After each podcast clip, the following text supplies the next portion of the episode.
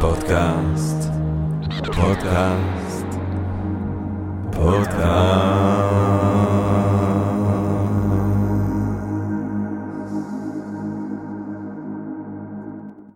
טוב, גבירותיי ורבותיי, ברוכות וברוכים הבאים לפודקאסט של Think and Read Different, פודקאסט למי שאוהב לחשוב ולשתות, אני ג'רמי פוגל ואנחנו רוצים להתחיל עם רגש של הודיה. לעצם היש, לעצם המציאות הזאת שמאפשרת לנו למרות הכל ובהינתן כל אלה להיפגש כאן, למען הרחבת הדעת, העמקת הידע, גירוי, אולי סיפוק הסקרנות, אולי רעיון נשגב, מעורר, השראה, ככה סתם פתאום כולנו ביחד ובעברית כיף גדול. אה, וכמובן שעל הדרך אנחנו רוצים להודות לסקרינס, סקרינס, יש בינג' אחר, אה,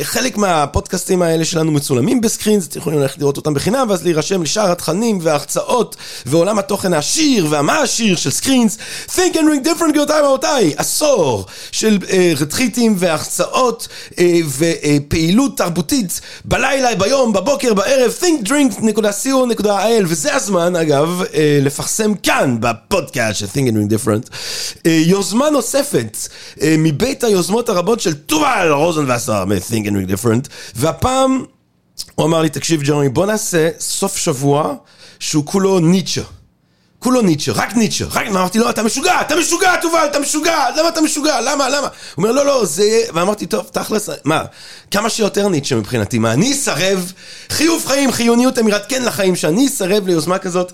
אז בקיצור, גבירותיי ורבותיי, כל מי שרוצה לבוא ולקבל מה זה ניטשה לפנים במשך סוף שבוע שלם, עוד ניטשה ועוד ניטשה ועוד ניטשה ועוד חיוניות ועוד חיוב חיים ועוד אמירת כן לחיים, ונקרא ביחד ונלמד ביחד, אה, אז זה קורה ב-12, 12 באוגוסט, שנייה, בוא נראה רגע, אני חושב שזה קורה ב-12 באוגוסט, אה, סופש, במקום יפהפה, הכל יפה, הכל זה. אה, שנייה, אני בודק, אני בודק. כן, זה כנראה, אני מניח שזה ה-11-12 כזה באוגוסט. אה, משהו כזה. אה, איתי, עם ניטשה, עם תובל רוזנבסר ב-Think and Read Different, שהוא יהיה שם כדי שתוכלו לבוא ולהצטלם, לעשות סלפי עם תובל, אה, וללמוד על ניטשה כמה שיותר. אז בואו תצטרפו, יהיה כיף, יהיה כיף.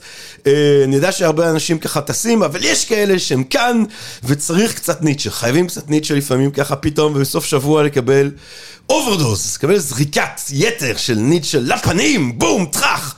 טוב, גבירותיי ורבותיי.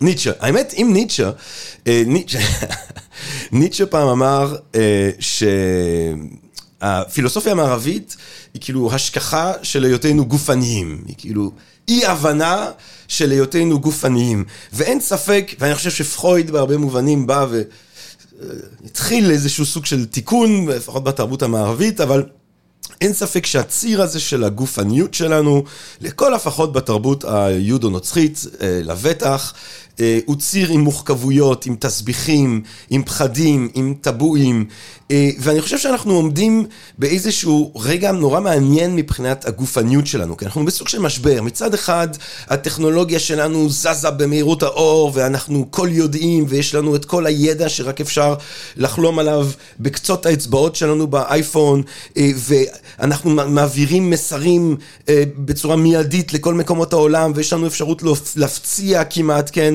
בשיחות עם אנשים מכל מקומות בעולם, ואנחנו עכשיו יוצרים בינה מלאכותית שאו-טו-טו תהיה בינה נבונה יותר מאיתנו, ואנחנו בסוג של עולם חדש לגמרי, לגמרי לגמרי. המהפכה המשמעותית ביותר בהיסטוריה האנושית מאז המהפכה החקלאית שכוננה את עצם הציוויליזציה, אני אוהב להגיד. ומצד שני אנחנו עדיין גופניים. וזה משהו שעל גבול של מעליב אותנו. אני זוכר שבתחילת הקורונה היו את החדשות שבאמת מאוד עצובות, אבל בהתחלה כשבעיקר אנשים מאוד מבוגרים הלכו, אז היה את החדשות, מישהו מת בגיל 92, וזה היה סקנדל, ואהבתי את זה, כי באמת יש סקנדל במוות, יש סקנדל בגופניות שלנו, בזה שמצד אחד הרעיונות שלנו הן על זמניים, על חומריים, ומצד שני אנחנו אה, עם דלקות ו- ומיקרובים ובקטריות קטנות, ווירוס קטן קטן יכול לשנות את העולם, ואנחנו עדיין גופניים, גופ... גופניים מדי אולי, אה, עד שאנחנו נעלה את עצמנו לענן על גופני, הזמן עוד אה, מחכה. אה, בינתיים אנחנו גופניים, ואם אנחנו גופניים אנחנו מיניים. אה, והשאלה שאנחנו רוצים לעסוק בה היום היא בעצם על מיניות בעידן הדיגיטלי הזה, על מיניות בעידן החדש הזה, על האופן שבו החיים שלנו, שהם כבר חיים ממוסכים, אנחנו חיים בתוך המסך, אל מול המסך, מתוך המסך, איך הדבר הזה אה, משפיע על המיניות, אה, במיוחד אצל האנשים הצעירים שגודלים אל תוך המציאות הזאת. וכדי לדבר על הנושא המרתק הזה, וואי, זה נושא מרתק, חייב להגיד. אני שמח, מתרגש. אה, הוא מאוד גאה לארח כאן אה, את המומחית שלנו, האורח הכי נשגב ומדויק למשימה הזאת שיכולנו לקוות, מאיה מגנט! גבירותיי ורבותיי, מאיה מגנט, החברה שלנו מאיה מגנט, אה, למאיה יש תואר ראשון בהוראת תיאטרון בסמינר הקיבוצים, תואר שני בתיאטרון באוניברסיטת תל אביב, ואז יש לה תואר שני נוסף במסלול לטכנולוגיה בחינוך באוניברסיטת חיפה, ששם היא חככה את האופן שבו יוטיובריות שעוסקות בחינוך מיני, האופן שבו יוטיובריות מחנכות מיניות, מדברות על מיניות, האופן שבו השיח הזה מתרחש ביוטיוב. מאיה עוסקת בתיאטרון וטכנולוגיה, ועוסקת אה, במיניות בעידן הדיגיטלי, מיניות וטכנולוגיה באופן רחב יותר. יש לה מופעים אה, השתתפותיים. אם, את רואים, אם אתם רואים את השם של מאיה אה, מופיע באיזשהו מקום, לכו תתנסו, הם מופעים השתתפותיים. אני עוד זוכר מטקס תיאור וואטסאפ אה, שמאיה קיימה, אבל היא הופיעה עם כל מיני מופעים בפסטיבל ישראל, ברפובליקה, שזה פסטיבל לתרבות דיגיטלי בברלין, בביאנלה, לתמונה הנאה בפרנקפורט, אה, בפסטיבל מיניות יחסים ומשחקי מחשב בקופנהגן. אה, היא מחנכת מינית מוסמכת ומרסה לנשים, לנשות מקצוע, לאנשי מקצוע בטיפול, חינוך, סביב הנושאים האלה של מיניות של בני נוער. אה, ברשת ושל המבוגרים שסובבים אותם שם ברשת. אה, אני מאוד מאוד מאוד ממליץ, זה נושא מאוד חשוב וכדאי לעסוק בו בצורה עמוקה, חכמה, ואם זה נושא שנראה לכם חשוב לדבר עליו, אז מאיה מגנט היא הכתובת שלכם. מאיה מגנט! שלום רב. וואו, איזו הקדמה. Uh, תקשיבי, אני קשקשתי את עצמי לדעת, כמו שאני יודע לעשות, כמו שאני אוהב לעשות, אבל אנחנו נחתוך פה ישר לווריד הצוואר. Uh, בוא נתחיל ככה באופן הכי כללי, כשאנחנו מדברים על מיניות וטכנולוגיה בעידן הדיגיטלי, על מה בעצם אנחנו מדברים? מה את בעצם חוקרת? אז uh, אנחנו בעצם מדברים על זה שהטכנולוגיה משנה, שינתה את כל התחומים של החיים שלנו. אנחנו יודעים את איך שאנחנו עובדים, ואת התקשורת שלנו, ואיך שאנחנו מגיעים ממקום למקום. וחלק מהשינויים האלה גם משנה את מערכות היחסים שלנו, ואת האינטימיות שלנו, ואת איך אנחנו מחזרים אחד אחרי השני, ואיך אנחנו נפרדים, ואיך אנחנו מנהלים את הזוגיות שלנו ואת המיניות שלנו, וכל האספקטים האלה הם דברים ש... שיש בהם חידושים, ושאני מנסה לבדוק מה, מה, מה קורה בהם, גם מבחינת uh, התחום שקוראים לו סקס טק, הוא התחום שלה, שמחבר בין טכנולוגיה ו... ומיניות, uh, uh, ומיניות בריאה. אמ, וגם בנושא של אה, באמת מיניות של בני נוער ברשת, ובאיזה אתגרים הם נתקלים ברשת, ואיך אפשר לנהל אה, איתם את השיח על הנושאים האלה, אה, וגם במחשבה על הטכנולוגיה של העתיד, ואיך, ואיך עם מה שאנחנו רואים שקורה בעולם עכשיו, איך אנחנו יכולים לדמיין את האתגרים שאנחנו עוד ניתקל בהם במובנים האלה, בתחום הזה של המיניות והאינטימיות עוד בעתיד. אמ, ו- ואני מנסה אה, לספק אה, הצצות לכל הנושאים האלה באמת. וואי. טוב, אז בוא נתחיל בהתחלה, בוא נתחיל, אמרנו sextech, אה, בני נוער ברשת, טכנולוגיה של העתיד, בוא נתחיל עם הראשון, sextech. מה נכנס תחת הקטגוריה הזאת של sextech? בעצם כל סוג של טכנולוגיה שהמטרה שלה לאתגר או לשנות או להתמודד עם כל אספקט שקשור למיניות אנושית בחיים שלנו. אז זה יכול להיות דברים, אמ, הדבר הראשון שאולי נחשוב עליו זה אביזרי מין, אבל זה הדבר הפחות מעניין בעיניי דווקא, כי אנחנו מדברים על... אמ, כל מיני פיתוחים שקשורים בריאות מינית, איך אנחנו יכולים לעזור לעודד בריאות מינית, ולחינוך מיני, ולטיפול בכל מיני בעיות, ולעתיד המיניות, אם אנחנו מדברים על בינה מלאכותית, אם אנחנו מדברים על רובוטים ו, ומשחקי מחשב ומציאות מדומה. אז באמת זה איזשהו טווח מאוד מאוד רחב של, אה, של נושאים ש, שקשור לזה, ו... ושאנחנו רואים שיש התפתחות של יותר ויותר אה, חברות בתחום הזה בשנים האחרונות, שבמיוחד אה, פונות בצורה מעניינת לנשים, אה, ו, ומנסות לשנות את התפיסה כלפי מיניות. זאת אומרת, להסתכל על מיניות בתור תחום של, של וולנס, של בריאות, ולא בתור משהו שהוא אה, מוקצה, בתור משהו שיש עליו סטיגמה, שאסור לדבר עליו, כמו שאנחנו יודעים ש, שהיה קיים ועדיין קיים בהמון מובנים גם עכשיו. מה, את יכולה לתת לנו אה, דוגמה של פיתוח כזה אה, בתחום הזה אה, של סקסטק, שעושה את הדברים שאת מדברת עליהם? Mm-hmm. אז uh, אני אוהבת לדבר נניח על, על uh, אביזר שקוראים לו אונאט, שזה מין אביזר מאוד מאוד פשוט, שהמטרה שלו הוא למנוע כאבים בחדירה אצל uh, נשים. זה בעצם uh, כמה uh, כאלה רצועות uh, סיליקון כאלה, שאפשר uh, להשחיל על הפין בזמן החדירה, או על איזשהו אביזר, ואז הן עושות, הן בעצם מצמצמות, אפשר לשלוט ככה בעומק של החדירה, ולהפחית את הכאב לנשים שסובלות מחדירה בזמן יחסי מין. וזה איזשהו פתרון ש, שמי שפיתחה אותו, היא, היא יצאה לפתח אותו בגלל שלה בעצמה היה צורך וכאב שלא קיבל מענה בתחום הזה. זאת אומרת, היא סבלה מכאבים, היא לא קיבלה מענה מרופאים לבעיה שלה, והיא יצאה לפתח את הפתרון הזה כזה במטבח של הבית שלה, כדי לספק מענה לבעיה של עצמה, ותוך כדי שהיא עבדה על זה, היא גילתה שעוד נשים סובלות מהבעיה הזאת, ו- ושהיא רוצה ל- לעזור גם להן. אבל פה יש לנו דוגמה, נדמה לי, של טכנולוגיה מבורכת אה, שעוזרת אה, לזוגות, לנשים, אה, אבל, אבל אין פה, אני לא רואה פה איזשהו שינוי פרדיגמטי, זאת אומרת, זה לא משהו שהייתי יכול, זה משהו שהייתי יכול להגיד, טוב, אולי, אם היית אומרת לי את זה, הייתי יכול להגיד, טוב, זה כבר קיים מאז שנות ה-60, זאת אומרת, זה לא, מדוע שהטכנולוגיה היא עדכנית, אבל כאילו, מה, מה הם... מה עם דברים שהם באמת כאילו Game Changering במובן של הרחב יותר של איך אנחנו משנים uh, את, המצב הנפשי שלנו אל מול המיניות? אני חושבת שבהרבה דברים באמת אין כל כך פיתוחים Game Changering, בגלל שאנחנו עדיין במצב של הרבה מהצרכים הבסיסיים שלנו לא מקבלים מענה. Mm. ואז הרבה מהפיתוחים באים לתת תשובה לבעיות שקיימות. אבל בטח שיש אנשים ויש קבוצות שמה שמעניין אותם זה מין לחקור את העתיד ולהתנסות בדברים חדשים, או נניח בדברים שקשורים למציאות מדומה. אז uh, um, יש קבוצות ש, שנפגשות ומנסות ומתנסות בכל מיני דברים שקשורות, שקשורים למיניות במציאות מדומה, ומזמינים עוד אנשים לבוא לסדנאות ולדבר על זה ולהרצאות ול, ולמסיבות בעולמות וירטואליים, ו, ומנסים באמת לחקור איך מרגיש מגע. ש, שאין גוף מאחוריו, איך אנחנו יכולים ליצור אינטימיות ואיך אנחנו יכולים ליצור קשר כשאנחנו נמצאים בעולם וירטואלי וכשבעצם אין לנו גוף שנוגע בגוף אחר. ויש המון דברים מעניינים שמתפתחים כחלק מזה ותפיסות שהן, שהן אפילו עוד לא נחקרות, כי זה דברים שנובעים מהשטח לפעמים, מקהילות שפשוט חיות במרחבים האלה כאילו, ומתנהלות בהם. קהילות ש... ש... מקיימים אה, מפגשים אירוטיים במציאות אה, מדומה. שכ...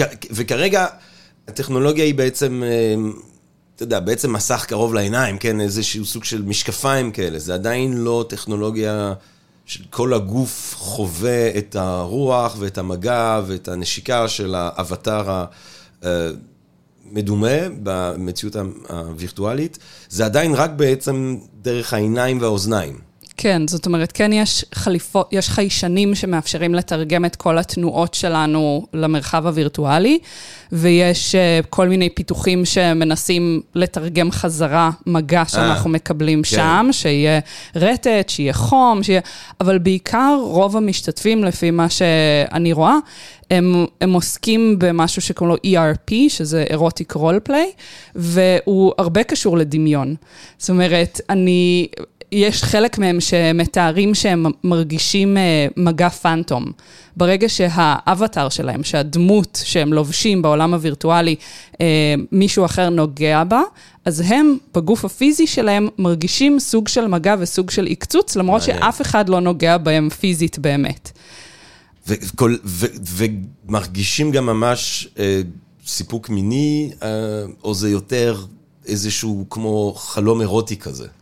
אה, זה תלוי בבן אדם, זאת אומרת, אם רוצים ממש לעשות משהו קונקרטי, יש אה, כל מיני אביזרי מין שמאפשרים את זה, אבל אני חושבת שהדבר המרתק זה, זה דווקא התחושות, כאילו, תחשוב על הדבר הזה, המצאנו מציאות מדומה, ופתאום אנחנו מגלים איזושהי תחושה חדשה ש, שלא ידענו שקיימת קודם, mm. של סוג חדש של מגע. סוג חדש של תחושה ש, שהיא כן. מועברת על ידי המגע הדיגיטלי הזה. אז, אז כן, זה הרבה יותר מעניין לדעתי מאשר, הנה, קונקרטית אפשר אה, לחוות אורגזמה ביחד דרך מציאות מדומה. אוקיי, תודה. זה מעניין. פחות מעניין מהמורכבות הזאת של... כן, זה אה, בדיוק, זה בדיוק איזה סוג של Game Changer, כמו שאמרנו קודם, איזשהו סוג של שינוי פרדיגמה אולי. כן, ושלא נדבר על הרבה אנשים שמשתמשים במרחבים האלה כדי לחוות את הגוף שלהם בצורה אחרת. אם דיברת קודם על הגוף, ואני מאוד מאוד מסכימה איתך, שבעידן הדיגיטלי חלק מההשלכות שלו זה שה... הפיצול הקרטזיאני מעמיק, אנחנו עוד יותר מתנתקים מהגוף. מהגוף שלנו. מספיק רק לחשוב על זה, תדמיין את עצמך שנייה גולל בפייסבוק, אתה מאבד את הגוף שלך לגמרי. אתה כן. מוריד את הפלאפון ופתאום אתה נזכר שאתה בן אדם, נכון? כן, לי זה ממש, קורה כל ממש. הזמן. ואז, אה, והרבה מהטכנולוגיות שסביבנו הן... הן מחריפות את הפיצול הזה עוד יותר. וכל הזמן, ואם אנחנו חושבים על העתיד, על נניח ניסיון לעשות אה, מציאות רבודה ולשלב את כל המסכים שלנו במשקפיים שלנו, או במשהו ש, שממש נוכל לראות במקביל, כשאנחנו מסתכלים מסביבנו, גם את המסך וגם את המציאות, זה עוד יותר מעמיק את ה... את האשליה הזאת שאנחנו יכולים לעשות multitasking, ואנחנו יכולים לעשות מלא דברים בו זמנית, ו, ו, ועוד יותר בעיניי מרחיק אותנו מהגוף שלנו ומכניס אותנו לראש שלנו. ואז דווקא אה, מציאות מדומה זה משהו שהוא באופן מוזר מאוד מחבר לגוף בעיניי, מהניסיון שלי. Uh, השתתפתי בכל מיני פרויקטים גם אומנותיים, יחד עם uh, uh, דניאל לנדאו, דוקטור דניאל לנדאו, uh, שעוסקים במציאות מדומה, והתחושה המאוד משמעותית שלי, ברגע שאני שמה את המשקפיים, זה שהגוף פתאום מקבל נוכחות. Mm. הגוף פתאום uh, ער יותר, פתאום אתה מסתכל יותר על הסביבה, החושים שלך יותר פעילים. אז אולי דווקא יש כן טכנולוגיות שיכולות uh, לאפשר לנו לעורר יותר את, ה, את הגוף שלנו, או לפחות uh, להגביר איזה שהם אלמנטים מסוימים בתוכו. למה אבל באמת הגוף מתעורר במציאות מדומה? זאת אומרת, מה, מה ההבדל, למה הגוף נשכח כשאני גולל בפייסבוק והוא מתעורר במציאות מדומה, כאשר במציאות מדומה בכלל, טוב, אני לא יודע בדיוק איך הפרויקטים האלה נראים, אבל אני מניח שהגוף שלי, או הגוף גם של האנשים שאני במגע איתם, זה לא בהכרח בכלל הגוף שלהם, זה יכול להיות גוף אה, בדיוק. מומצא לגמרי. לגמרי, וזה חלק מהאפיל של המקומות האלה, כן. שאתה יכול לחוות איזה גוף שאתה רוצה, גוף של אישה, גוף של גבר, גוף של מנעד רחב של יצורים, ולחוות את המציאות דרך הגוף אז הזה. איך זה שדווקא במקום שבו לכאורה אני משכיח את הגוף, את הגוף שלי באופן הגס והבולט ביותר, הוא מתעורר לתחייה. אז מה שמעניין במציאות מדומה זה שכשאנחנו רואים את הגוף שלנו הווירטואלי, וכשאנחנו מזיזים את, ה, את היד שלנו ורואים את היד שלנו זזה במקביל, נוצרת לנו תחושה של אימבודימנט, של גילום גוף. זאת אומרת, אנחנו מרגישים שהגוף הווירטואלי שאנחנו רואים הוא הגוף שלנו. Mm. ואז בעצם הגוף במובן, הוא לא... בדיוק נשכח מאחורה, אלא הוא מקבל כמו תרגום מחדש למציאות הווירטואלית הזאת. Mm. אנחנו במובן מסוים ערים יותר לנוכחות שלו, ועוד דבר מאוד מעניין זה שהיא לא אחידה. זאת אומרת, אנחנו מרגישים הרבה פעמים ניתוקים. מדי פעם אנחנו מרגישים מחוברים, מדי פעם אנחנו מרגישים מנותקים. פתאום תנועה נורא מתחברת לנו, פתאום יש איזשהו גליץ' ו- וזה מתנתק. ודווקא הניתוקים והחיבורים האלה, הם גם עושים את ההנכחה יותר חזקה בעיניי. כי אנחנו במודעות לזה. פתאום אנחנו מרגישים ש... אה, הרגשתי עכשיו את היד שלי, או אני מסתכל למטה ואני מרגיש שאני רואה את הרגליים שלי, או נגעתי במישהו ו... ויש לי איזו תחושה כזאת ש... שבאמת נגעתי במשהו. ואז פתאום זה מתנתק ופתאום זה חוזר, אז, אז זה דווקא יוצר איזושהי הגברה של התחושה באמת. היית אומרת, זאת אומרת, אז אם אני אומר, אוקיי, בפייסבוק אני על גופי, אני כאילו כולי בתוך המסך. במציאות המדומה אני שוב גופני, אבל זה בעצם בגלל שאני מאמץ גוף חדש. Mm-hmm. אז היית אומרת שאם אנחנו מסתכלים על סקסטק במובנים האלה, אתה יודע, הגוף לא מוזמן למסיבה. זאת אומרת, הגוף הישן הזה, השק הזה של הבשר והעצמים והניחוחים וה... הבעיות והדליפות וכל ה, כל הדבר הזה לא מוזמן למסיבה בעצם. יש אנשים שרוצים דווקא לעבוד עם הגוף הישן הזה ולחדש אותו, אם אנחנו מדברים על כל מיני ביו-האקרים, נכון. שעושים חידוש סייבורגים, שהמטרה שלהם היא לחדש או להוסיף או לשנות את הגוף הפיזי שלנו כן. ולהוסיף לו יכולות חדשות. אה, אה, נניח אנחנו מכירים את אה, ניל הרביזון, אני חושבת, הסייבורג שהשתיל לעצמו את המצלמה בראש, שהוא כן, עיוור כן, צבעים. כן. והמצלמה מאפשרת לו בעצם לראות צבעים או לתרגם צבעים לוויברציות, וככה הוא יכול לראות אותם. אז יש כל מיני אנשים ש... שהם טרנס-הומניסטים, שרוצים ככה לחדש ולשנות את הגוף שלנו. נכון. אה, וגם אנחנו כמובן יכולים להגיד שכולנו כאלה. זאת אומרת, זה שיש לנו משקפיים, זה שיש לנו את הפלאפון, זה כבר עוד איזשהו איבר. זהו. הפלאפון הוא, אני חושב שלחלוטין הוא, כבר חלק מהגופניות שלנו. תמיד אני אומר לאנשים, "ת- תחשבו איך זה מרגיש כשעוד מעט נגמר לך הבטריה. זה כמו איזה סוג של חדש של כאב ראש כזה, סוג חדש של מיגרנה. ממש, וזה מדהים שלפני אה, פחות מעשר שנים, כשהייתי מרצה ומדברת על הנושאים האלה, הייתי צריכה עוד להסביר לאנשים, הייתי כן. אומרת, עכשיו הפלאפון... הוא עוד דבר נוסף בגוף שלנו, זה ממש כמו יכולת חדשה. עכשיו, אין לי מה, לד- אין לי מה להזכיר את זה, זה, זה, זה ממש obvious זה היום ברור, לאנשים. כן. ההפך, אתה צריך להנכיח את זה כל הזמן, כי אחרת אנשים שוכחים את זה בגלל שזה כל כך טבעי. וראיתי בדיוק עכשיו איזשהו סרטון על, אה, שלקחו אה, אה, בני נוער למחנה קיץ ללא פלאפונים, והם אומרים שם, זה חלק בגוף שלי, אני לא יכולה לעזוב את זה. אני, זה, זה כמו דיאד, איך אני אשים את זה בצד? איך אני אתנתק ממנו לחמישה ימים? כן. מעניין מאוד.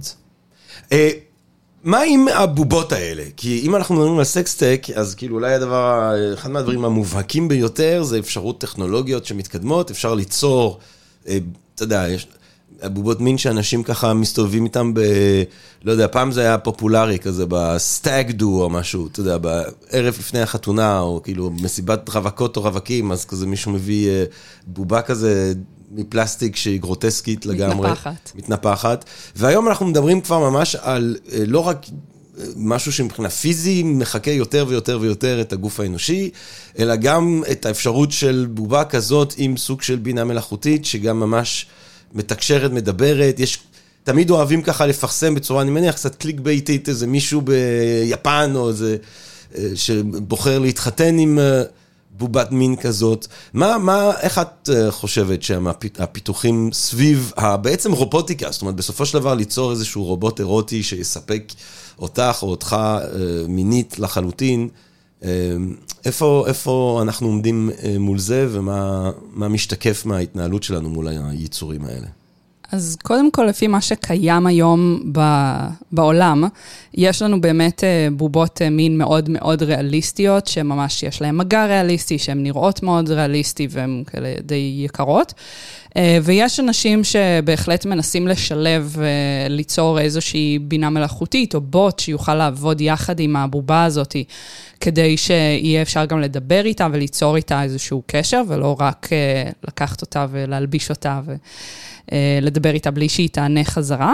אה, אין כרגע איזשהו פיתוח שהייתי אומרת שהנה זה זה, זה הדבר אה, הכי אה, טוב, או זה באמת נותן איזושהי אשליה של אה, קשר, אבל מה שמעניין בזה זה שאנשים לא באמת צריכים את זה. זאת אומרת, כל הזמן יש את השאלה הזאת של האם בעתיד אנחנו ניצור מערכות יחסים עם אה, בינה מלאכותית וזה וזה, ואנחנו רואים שזה קיים כבר היום בלי שיהיה לנו בינה מלאכותית מאוד מתקדמת, או משהו שבאמת מרגיש שיש איתו שיחה מאוד הדדית, אז זה לא איזשהו, איזושהי פליאה שבעתיד אנחנו נעשה את זה, לא, זה קורה כבר עכשיו.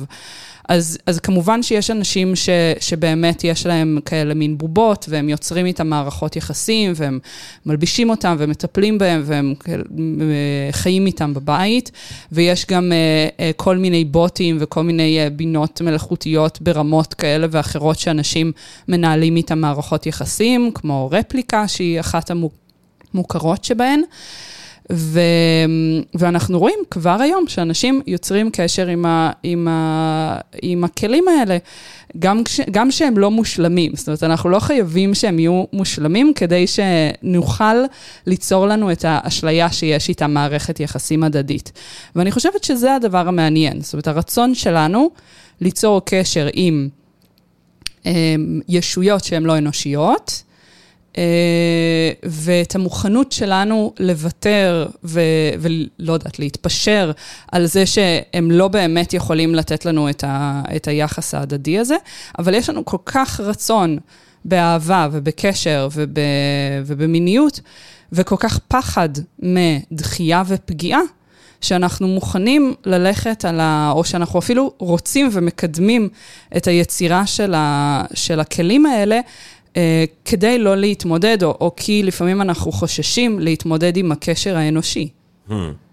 זאת אומרת, זה, זה הכלים האלה, והמענה הראשון שהם נותנים זה בעצם אולי לאנשים שקשה להם ליצור אה, קשר עם בן אדם. אנשים שמתקשים ליצור קשר עם אנשים אחרים, אנשים שלא רוצים ליצור קשר, אנשים שמרגישים מאוד בודדים, אנשים שהייתה להם זוגיות מאוד ארוכה והבן זוג נפטר נניח, והם לא רוצים ליצור קשר עם בן אדם חדש, אנשים שעברו פגיעות מאוד מאוד חמורות, וגם אנשים שהם כבר נמצאים בזוגיות והיא לא מספקת אותם והם רוצים עוד קשר או עוד יחס. מאוד, אה, מאוד ישות אחרת. יש המון המון סוגים של אנשים שמשתמשים בכלים האלו. אה, את יודעת מה, מגנט לי יש איזה כמה חוקים לחיים, אה, ושניים מהם, הבולטים אולי, זה א', אני אף פעם לא אומר, תנמיך את המוזיקה. תנמיכו את המוזיקה, אף פעם. אני לא אומר את זה אף פעם. אני הזה שאומרים לו להנמיך את המוזיקה, ולא משנה כמה, אני לפעמים שומע מהשכן שלי שאני מת עליו. את הפלייליסט המאוד מאוד מאתגר שלו. אני לא אומר להנמיך את המוזיקה אף פעם, אני זה שאומרים לא להנמיך את המוזיקה. הדבר שני, אני לא אומר הצעירים של היום. אתה יודע, הצעירים של היום, אני לא אומר את זה. יופי. סוקרטס ב-399 לפני הספירה אומר, אה, הצעירים של היום. מנדלסון ב-1783 אומר, אה, הצעירים של היום. אה, ואתה אומר, כל אחד תמיד אומרים הצעירים של היום, ואני אומר, להפך, אני רוצה ללמוד מהצעירים של היום. אני רוצה, אני תמיד מסתכל מה קורה אצל הצעירים, אני רוצה שיסבירו לי, שידריכו אותי, שאני אבין דחקם לאן זה הולך, כי הם ככה מסתכלים. מסתכלים רחוק יותר. אמ, בוא נדבר באמת על הצעירים של היום. בוא נדבר קצת על בני נוער ברשת. אז אני מאוד מסכימה איתך. אני חושבת שהפחד שלנו, הפאניקה המוסרית שלנו לגבי בני נוער באופן כללי, הזלזול שלנו בהם, הפחד שלנו לגבי מה יקרה להם, אה, הוא, הוא מאוד מרחיק אותנו מהם. זאת אומרת, אנחנו נשארים באיזושהי עמדה פטרונית של אנחנו יודעים יותר, אתם יודעים פחות, או אה, בעמדה מאוד דאגנית.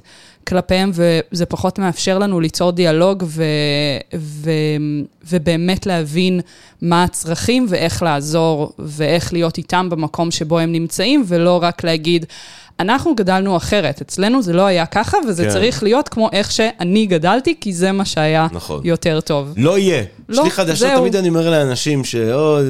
וזה, אני מבין שאתה גרת בירושלים וגדלת בירושלים של שנות ה-50, אבל יש לי חדשות רעות. ירושלים של שנות החמישים... לא תחזור כנראה. לא תחזור, זה נגמר, זה מת, זה מת, זה מת! צריך להמשיך הלאה. אז מצד שני, אני חושבת ש, שכן יש לנו בתור מי שגדלו בין לבין, אמ, כן את היכולת לראות את הסיטואציה מבחוץ, וזאת כן, כן סיטואציה, זה כן יכולת חשובה שאנחנו צריכים להשתמש בה. כן. אז, אה, אז בוא נאזן, לאזן זה תמיד טוב. לאזן זה טוב. אנחנו אוהבים איזונים. אני גם לא רוצה, מיש, אם יש פה בקהל הקדוש מישהו שנולד בירושלים של שנות ה-50, אני לא רוצה להעליב. סליחה. זה גם אנטפרפן בשנות ה-80, זה מת! אנטפרפן בשנות ה-80 זה מת! אה, טוב, אז... אז, אז בני נוער ברשת. אני רוצה להתחיל, תודה. לא, אבל אני רוצה להתחיל מדבר אחד שבאמת אתה שומע הרבה נקודה של דאגה זה החשיפה הראשונית של ילדים ממש צעירים לתכנים שהם בדרגת בוטות, שבאמת, כשאתה גדלת באנטרופן שנות ה-80, היה קשה להגיע לסרטונים. היה וידאומט. כן, אתה יודע, גם אז, אתה יודע, מדי פעם אולי מצאת איזה מגזין, או אני זוכר שהסתכלנו על הודעות של כזה עובדות מין בעיתון, כן, אבל אתה לא כאילו... דברים תמימים. דברים יחסית כזה עוד... קוראת ענף חיים, כי מדברת על לגעת בעצמה, וזה, דברים יחסית, אתה לא, אה, אתה יודע, בגיל שבע מסתובב בכיתה אה, תמונות של fisting, ואני יודע מה, וכל מיני הרפתקאות הזויות. החשיפה לפורנוגרפיה היא מאוד עולה. וגם פורנוגרפיה, כאילו, שאין לה גבולות מבחינת הבוטות. בעלי חיים, וכמה על אחד, וכמה על אחת, ואחת על... כאילו... מה שאי אפשר לדמיין, וכל הקונסטלציה וכל זה, והדבר הזה רץ כן. במהירות האור בין הילדים, וככה הם בעצם נחשפים בצורה מאוד שונה. באמת בוא נאשש כל שיפוט. צעירים היום נחשפים בצורה מאוד שונה למיניות. אה, בתקופת הברזל, אה, או משנות ה-80, או אפילו מתחילת שנות ה-2000. כן. מה, מה אנחנו מתחילים להבין מהחשיפה הראשונית שלהם על מיניות דרך הרשת? אה, אז אנחנו מבינים שלחשיפה אה, כל כך אינטנסיבית ולסוגים של פורנוגרפיה שהם מאוד אלימים ושהם יכולים להביע גישות, אה, גישות משפילות כלפי נשים, אז יש לזה השפעה מאוד שלילית, יש לזה השפעה שלילית על תפיסת הגוף של בני הנוער, על איך הם רואים את הגוף שלהם, על איך הם רואים מיניות באופן כללי. אה, ומה צריך להיות במיניות, והם בעצם משתמשים בפורנוגרפיה בתור אה, סרט דוקומנטרי, סרט שמראה איך צריכה להתקיים מיניות. ואז מאוד קשה אחר כך בדיעבד אה, לשנות את התפיסות האלה, אם אתה גדלת באמת מגיל החשיפה הראשוני לפורנוגרפיה, אה, שהוא מאוד צעיר. אתה גדלת בלראות את האימג'ים האלה, אז, אז יהיה לך קשה להוציא את, ה, את התפיסות האלה. אנחנו יכולים לדעת אה, סטטיסטית שבאמת, אה, שזה לא איזשהו סטיגמה שיש לזקנים אה, כמונו על ילדים, שבאמת הם נחשפים דרך פורנוגרפיה באחוזים גבוהים יחסית? כן, זה באמת אחת הדרכים ללמידה על מיניות היום, וזה באמת משהו מדאיג, זה, זה לא משהו של, של זקנים לדאוג לגביו, זה משהו שהרבה פעמים צריך אפילו להעיר. אנשי חינוך והורים לשים לב לדבר הזה, ובאותה מידה צריך לראות um, מה לעשות עם זה, שהוא לא סביב השיח של זה רע, זה נורא, אתם חייבים להפסיק עם זה, זה יפגע בכם, זה שיח ההפחדות. איך אנחנו פותחים את הנושא הזה באמת בתור איזשהו נושא לדיון, ורואים את המורכבות שנמצאת גם בתוכו, כי לא כל סוגי הפורנוגרפיה הם אותו דבר, ולא כל הנערים והנערות הם אותו דבר. הם לא כולם מקבלים את הצפייה באותו אופן, ולא כולם עכשיו ילכו וילמדו בדיוק אחד לאחד מה לעשות מזה שהם צופים בפורנו. אבל כן, בגלל שיש הרבה יותר חשיפה לתכנים פורנוגרפיים, גם אם זה לא אה, ממש פורנו, אז, אז גם ברשתות החברתיות נתקלים בהרבה תכנים שבעצם זולגים מהעולם כן. הפורנוגרפי. כן. אז איך אנחנו מתמודדים עם התכנים האלה, ואיך אנחנו אה, מפתחים ראייה ביקורתית כלפיהם, ואת התפיסה של... מה שאנחנו רואים שם זה לא המציאות, זה איזושהי מציאות uh, מיוצרת ומבוימת וכולי, ו- ואיך אנחנו נותנים אם, אם במידה ואנחנו אומרים, אוקיי, כנראה בני נוער לא יפסיקו לראות, לצפות בפורנוגרפיה, אז איך אנחנו יכולים אה, לפתח את השיח ככה שהם יוכלו לבצע את הבחירה היותר מיטיבה בתוך הסיטואציה הזאת? ואיך?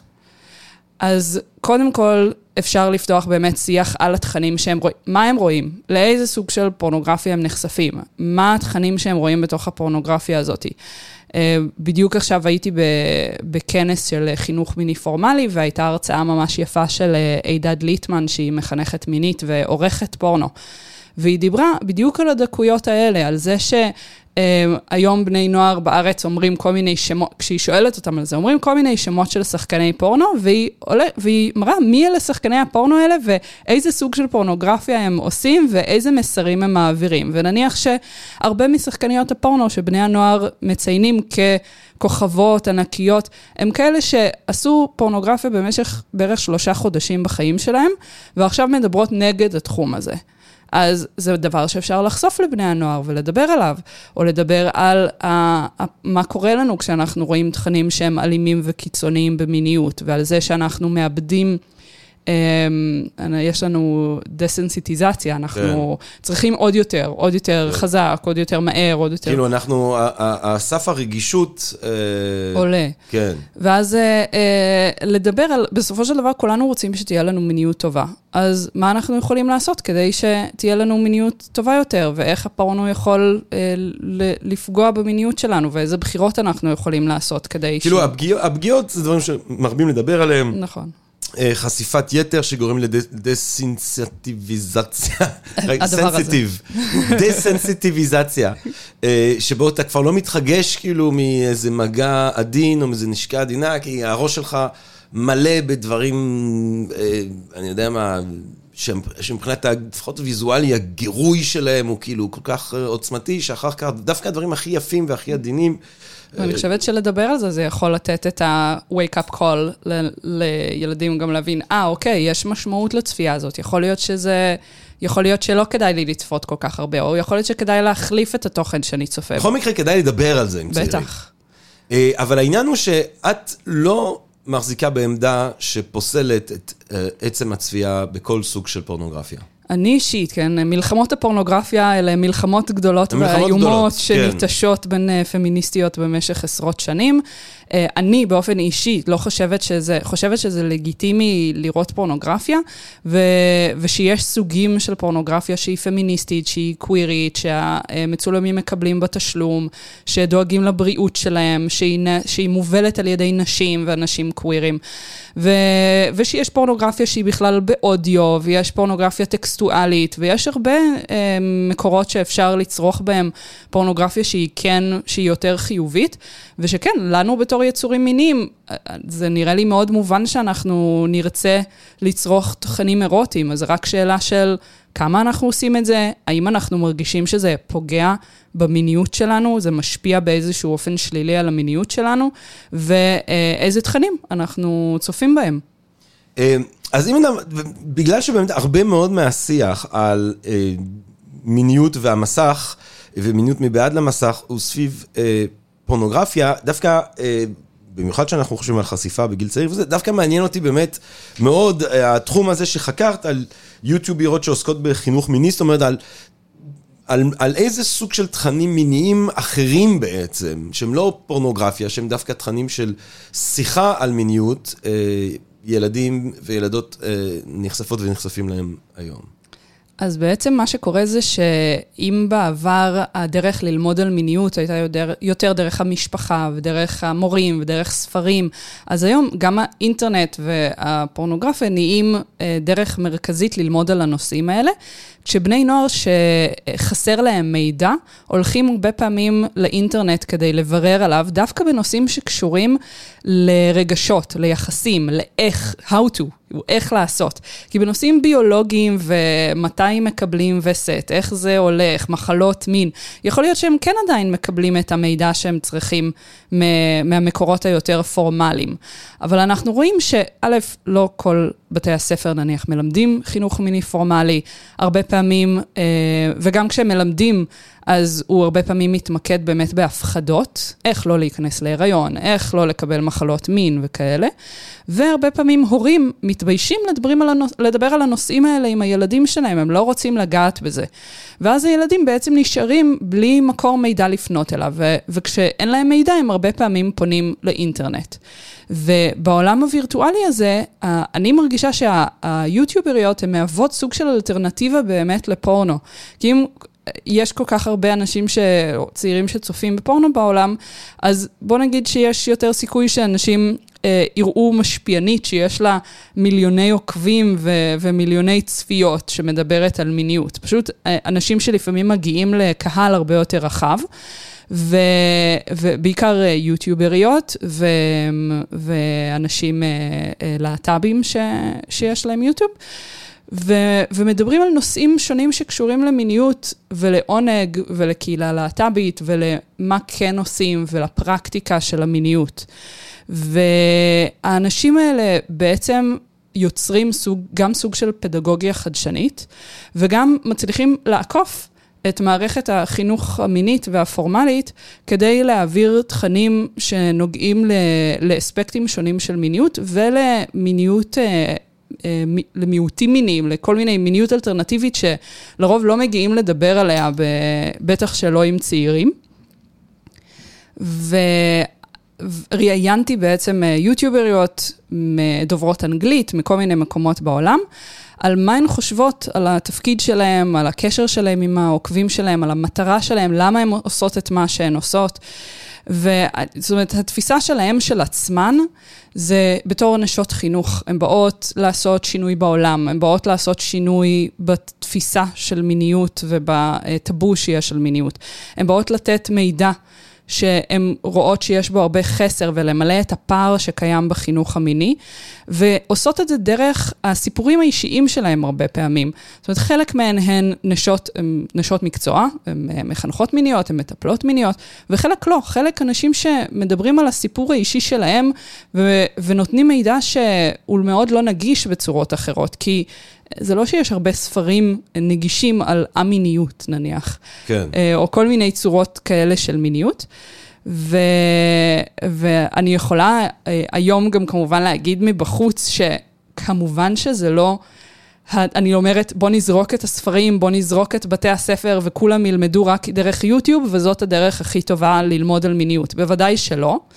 אנחנו תמיד צריכים, הבני נוער תמיד צריכים את השיח פנים אל פנים, והדבר הטוב ביותר בשבילם זה לדבר על הנושאים האלה עם ההורים שלהם. אה, אבל במציאות שבה אין לנו את כל ה... את החינוך המיני, החובה וה-comprehensive, אמ, כאילו החיובי. אז, אז כן, המחנכות המיניות אה, המשפיעניות ברשתות החברתיות מהוות איזושהי אלטרנטיבה ומקור שצעירים יכולים להשתמש בו כדי להגיע לידע ש, שאין להם גישה אליו אחרת.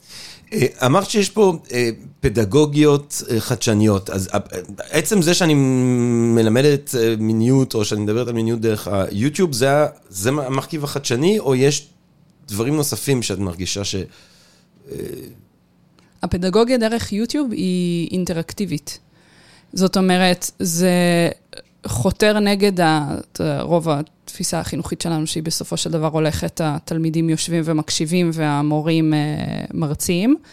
ו, וכאן יש לנו איזושהי, הרבה פעמים קהילות שבנויות סביב אה, איזה יוטיוברית או יוטיובר, והם הן רואות את עצמן כן כאיזושהי מדריכה או אחות גדולה, או מישהי שיודעת קצת יותר מהעוקבים, אבל הן מערערות על יחסי הכוח ביניהם. זאת אומרת, לא אני באה לתת לכם מידע, אתם לומדים את המידע שאני נותנת, אלא אנחנו ביחד, אני נעזרת בכם ואני לומדת מכם, ואתם שואלים אותי ואני עונה לכם, ואנחנו ביחד הם, אמ, חוקרים או מביאים כל מיני מידע שהוא גם נובע מתוך הקהילה, ולא רק מהספרים כביכול. אה, והן באמת עורכות, נותנות כל מיני משימות בשביל העוקבים שלהם, והן אה, עורכות סקרים והן לומדות מהם מה מעניין אותם ויוצרות סרטונים אחר כך על נושאים שמעניינים אותם ומשנות את הסרטונים בהתאם לזה. זאת אומרת, הכל, ועונות ומתכתבות עם העוקבים שלהם ועונות לשאלות בפרטי. אז במערכת היחסים יש בה משהו יותר דינמי, שמשתנה כל הזמן בהתאם למה שהן מרגישות שהקהל שלהן צריך. והוא אה, פחות מבוסס על אה, יחסי כוח. אבל יש פה גם, זאת אומרת, מצד אחד באמת זה פתוח, זה דמוקרטי, זה ליברלי, זה לא מבוסס על יחסי כוח, אה, זה לא פורמלי, שזה דברים שהם מעולים אם אתה רוצה באמת לנסות לשכנע, לדבר, להדריך. מצד שני, יש פה את הבעיה שהיא גם מאפיינת את התרבות הדיגיטלית באופן רחב הרבה יותר, זה שבכחיסה של כל סוג של סמכות, אז בעצם אתה לא יכול לדעת מי זה הבן אדם שמדבר עם הילד שלך. כאילו, זה יכול להיות אה, מישהו שיש לו כוונות טובות ושמבין עניין, זה יכול להיות סתם בן אדם שמחפש אה, לייקים, ואז באמת ייתן לצעירים בדיוק מה שהם רוצים, כדי בעצם להגדיל את הנוכחות הדיגיטלית שלו, שלה. זאת אומרת, העניין הזה של היעדר הסמכות, אה, אתה יודע, את מדריכה מינית מוסמכת, העניין הזה של הסמכה, אה, כל המורכבויות שהוא מביא וההיררכיזציה של הידע, יש לו גם עדיין אולי איזשהו משהו שבמיוחד בנושא שיכול להיות כל כך רגיש, ששומר מפני פגיעות אפשריות, לא? לגמרי, בגלל זה אמרתי קודם שזה לא שאני חושבת שזה הפתרון כן, האולטימטיבי. כן. בטח שברשתות החברתיות כל אחד יבוא, יכול לבוא ולהגיד, אני מומחה לתחום הזה, למה? כי כך החלטתי, כי עברתי קורס בכך וכך, או כי אני פשוט יודע הרבה על זה. ו- ולהגיד דברים שהם לא נכונים עובדתית ולא מדויקים, ולתת מידע שגוי ולתת מידע שהוא מאוד פוגע. בטח שאם אנחנו מסתכלים, עכשיו נניח, אה, יש יותר ויותר גם בארץ, את כל, ה- את כל הנושא של, אה, כמו השיח הזה של אנדרו טייט והגבריות רעילה. כן, ו- כן, למשל. כן, אומרת... אז אנחנו רואים הרבה, עכשיו אני רואה הרבה בטיק טוק, כל מיני פודקסטרים, אה, קוראים לזה Men with a podcast, כאילו גברים לבנים שמדברים על כל מיני נושאים. נושאים, סליחה, no כן, offense, כן, סליחה. סליחה, לא אתה, לא אתה. אה, אנדרו, אם אתה שומע אותנו, אנדרו. אז, אה, אז הרבה... תבוא להציל אותה. תוקפים אותי, אנדרו, תוקפים אותי. יש פה אה, גבר לבן עם פודקאסט שמותקף. ת- תביאו את הצבא. אז יש היום הרבה אה, סרטונים כאלה שרצים בטיק טוק על אה, באמת דברים איומים שהאנשים האלה אומרים, אה, על כמה אנשים אין להם תחביבים, ובכלל אין דבר כן. כזה אישה עם תחביב, ו- ושגברים צעירים עוקבים אחרי האנשים אז האלה, אתה רואה, אתה רואה, ומקשיבים אתה רואה לזה. את אנדרו טייט, שבא עם כל הדבר הזה שלו, אה, מאזינים לו מיליונים, הרבה יותר משפיע, הוא מדבר יותר, אתה יודע, על, על מיניות, כאילו דווקא, אני, ממה שאני מבין, הדיבור יחסית דל, זה יותר על קשר בין גבר לאישה ככה בצורה רחבה יותר, כן. וכאילו, דווקא זה שהוא בכלל לא פותח בכלל, בין- לפי מה שאני מבין את הדינמיקות האינטימיות הממשיות, כאילו, יש איזה שיח מאוד כוחני, מאוד דורסני. כן. אה, וזה מה ש... זאת אומרת, שוב, אני, וואי, אני מתחיל להישמע כמו צעירים של היום, אז לא, לא, לא, לא, לא. זאת אומרת, זה טוב מאוד שהכל פתוח והכל פרוץ באיזושהי צורה, אבל אז, אז אם, אם, אם זה המצב, אז איך מתמודדים עם מישהו כמו אנדרו טייט, או עם מישהו נכון, שאנחנו חושבים אנחנו- שהדעות שלו... אנחנו גם חייבים בעייתיות. שתהיה לנו אוריינות אה, דיגיטלית. זאת אומרת, אנחנו חייבים לפתח את היכולת להסתכל על משפיענים ולהעריך את התוכן שהם נותנים, ולהעריך את הערכים שנמצאים מתחת לתוכן שלהם, והאם אנחנו רוצים עוד מהערכים האלה בחיים שלנו, ואנחנו חייבים שתהיה לנו אלטרנטיבה, כי נכון, ת, תמיד יהיו את האנשים האלה, ותמיד יש אה, משפיעונים שבאמת מפיצים מידע נוראי, ויש לנו, הנה בארץ לדוגמה, כל מיני אה, משפיעניות וטיקטוקריות שנלחמות בהם, שמאירות על הדברים הנוראים שהם אומרים ונותנות, ומבקרות, ו, ולא נותנות לדברים האלה לעבור חלק. אז כן, במציאות שלנו, שיש לנו באמת את שני, כאילו חייבים להיות שני הקצוות האלה, אחרת הם לא יאזנו זה מעניין אבל השני. כשאפיינת את שני הקצוות האלה, אז דיברת בלשון זכר על האלה שבאים מהרעיונות המזיקים, ובלשון נקבה על האלה שבאים, שבאות עם אה, הנוגדנים הרעיונים. אז זה כמובן לא מאה אחוז נכון, יש גם נשים שיש להן רעיונות מזעזעים והם אנטי, כמו שראינו בכנסת עכשיו. כן. אמ, אבל, אה, אבל בגדול, גם במחקר שלי, בסופו של דבר ראיתי שהמרואיינות שראיינתי אותן זה או נשים או אנשים אה, קווירים. והרבה פעמים גברים שמתעסקים בתחומים האלה של מיניות ושל יחסים ברשתות חברתיות, הם עושים את זה דרך פריזמה של אה, אה, שהישגית, איך להשיג, איך לכבוש, איך אה, אני יכול, גם לפעמים דברים טובים, כן, של איך להגביר את הביטחון העצמי שלי, אבל הרבה פעמים מכיוונים שאני לא הייתי רוצה לשלוח אנשים ל, ל, להאזין להם במיוחד. אז כן זו הבחנה ש, ש, ששמתי לב אליה במחקר, זה לא אומר שזה כולם. ברור שיש יוצאים מן הכלל, אבל uh, לפעמים... אבל יש כלל. כן, הגברים מגיעים מהכיוון יותר של uh, הקורס לאמנות הפיתוי, um, ו- וההישגי והמיניות שהיא um, לא... לא... וכשאת מתבוננת בתוכן הזה של האומנויות לפית, הפיתוי למיניהם וכולי, את חושבת שזה הכל בולשיט גמור, או, שבכל, לא. או, או שכן זאת מסתתר שם הבעיה. דברים שיש זה להם... תמיד הדברים, זה כמו ג'ורדן פיטרסון, זה תמיד כן. הדברים האלה מבוססים על איזושהי אמת סוג של, ועל איזשהו צורך מאוד גדול של אנשים לשמוע משהו, לקבל עזרה, לקבל מישהו ש... שיקשיב להם, מישהו שיבין את, ה... את הצורך שלהם, את הכאב שלהם. יש באמת הרבה מאוד גברים שנורא קשה להם ליצור מערכות יחסים, והם לא יודעים איך לעשות את זה, ויש להם ביטחון נמוך, ולא יודעים איך להתחיל. אז יש פה צורך אמיתי שפשוט מתועל ל... לאנשים שמנצלים אותו, ומנצלים את הבדידות ומנצלים את הצורך, ומכניסים יחד איתו אידיאולוגיה שהיא פוגענית. אבל זה לא שזה לא מבוסס על אמת, ש... בוודאי שכדי להתחיל עם מישהו אתה צריך שת... לאהוב את עצמך ושיהיה לך ביטחון יותר גבוה. זה פשוט לא אומר שאתה צריך להשפיל את האנשים שאתה מתחיל איתם, אז כאילו. כן. איפה אתה שם את הגבול, וזה נורא קל, אני, אני חושבת, בתור מאזין. אה, לאנשים האלה ללכת את ה... אתה מתחיל עם משהו שנשמע לך הגיוני, ולאט לאט אתה נכנס יותר ויותר עמוק. ויש לי שאלה אבל מזעזעת, השאלה המקיאוולית. Mm. אה, מה אם הטכניקה הזאת שבאמת מדברים עליה הרבה, של אה, להשפיל את הבן אדם שאתה מנסה להתחיל איתו, מה אם זה באמת עובד בסוף? Mm-hmm.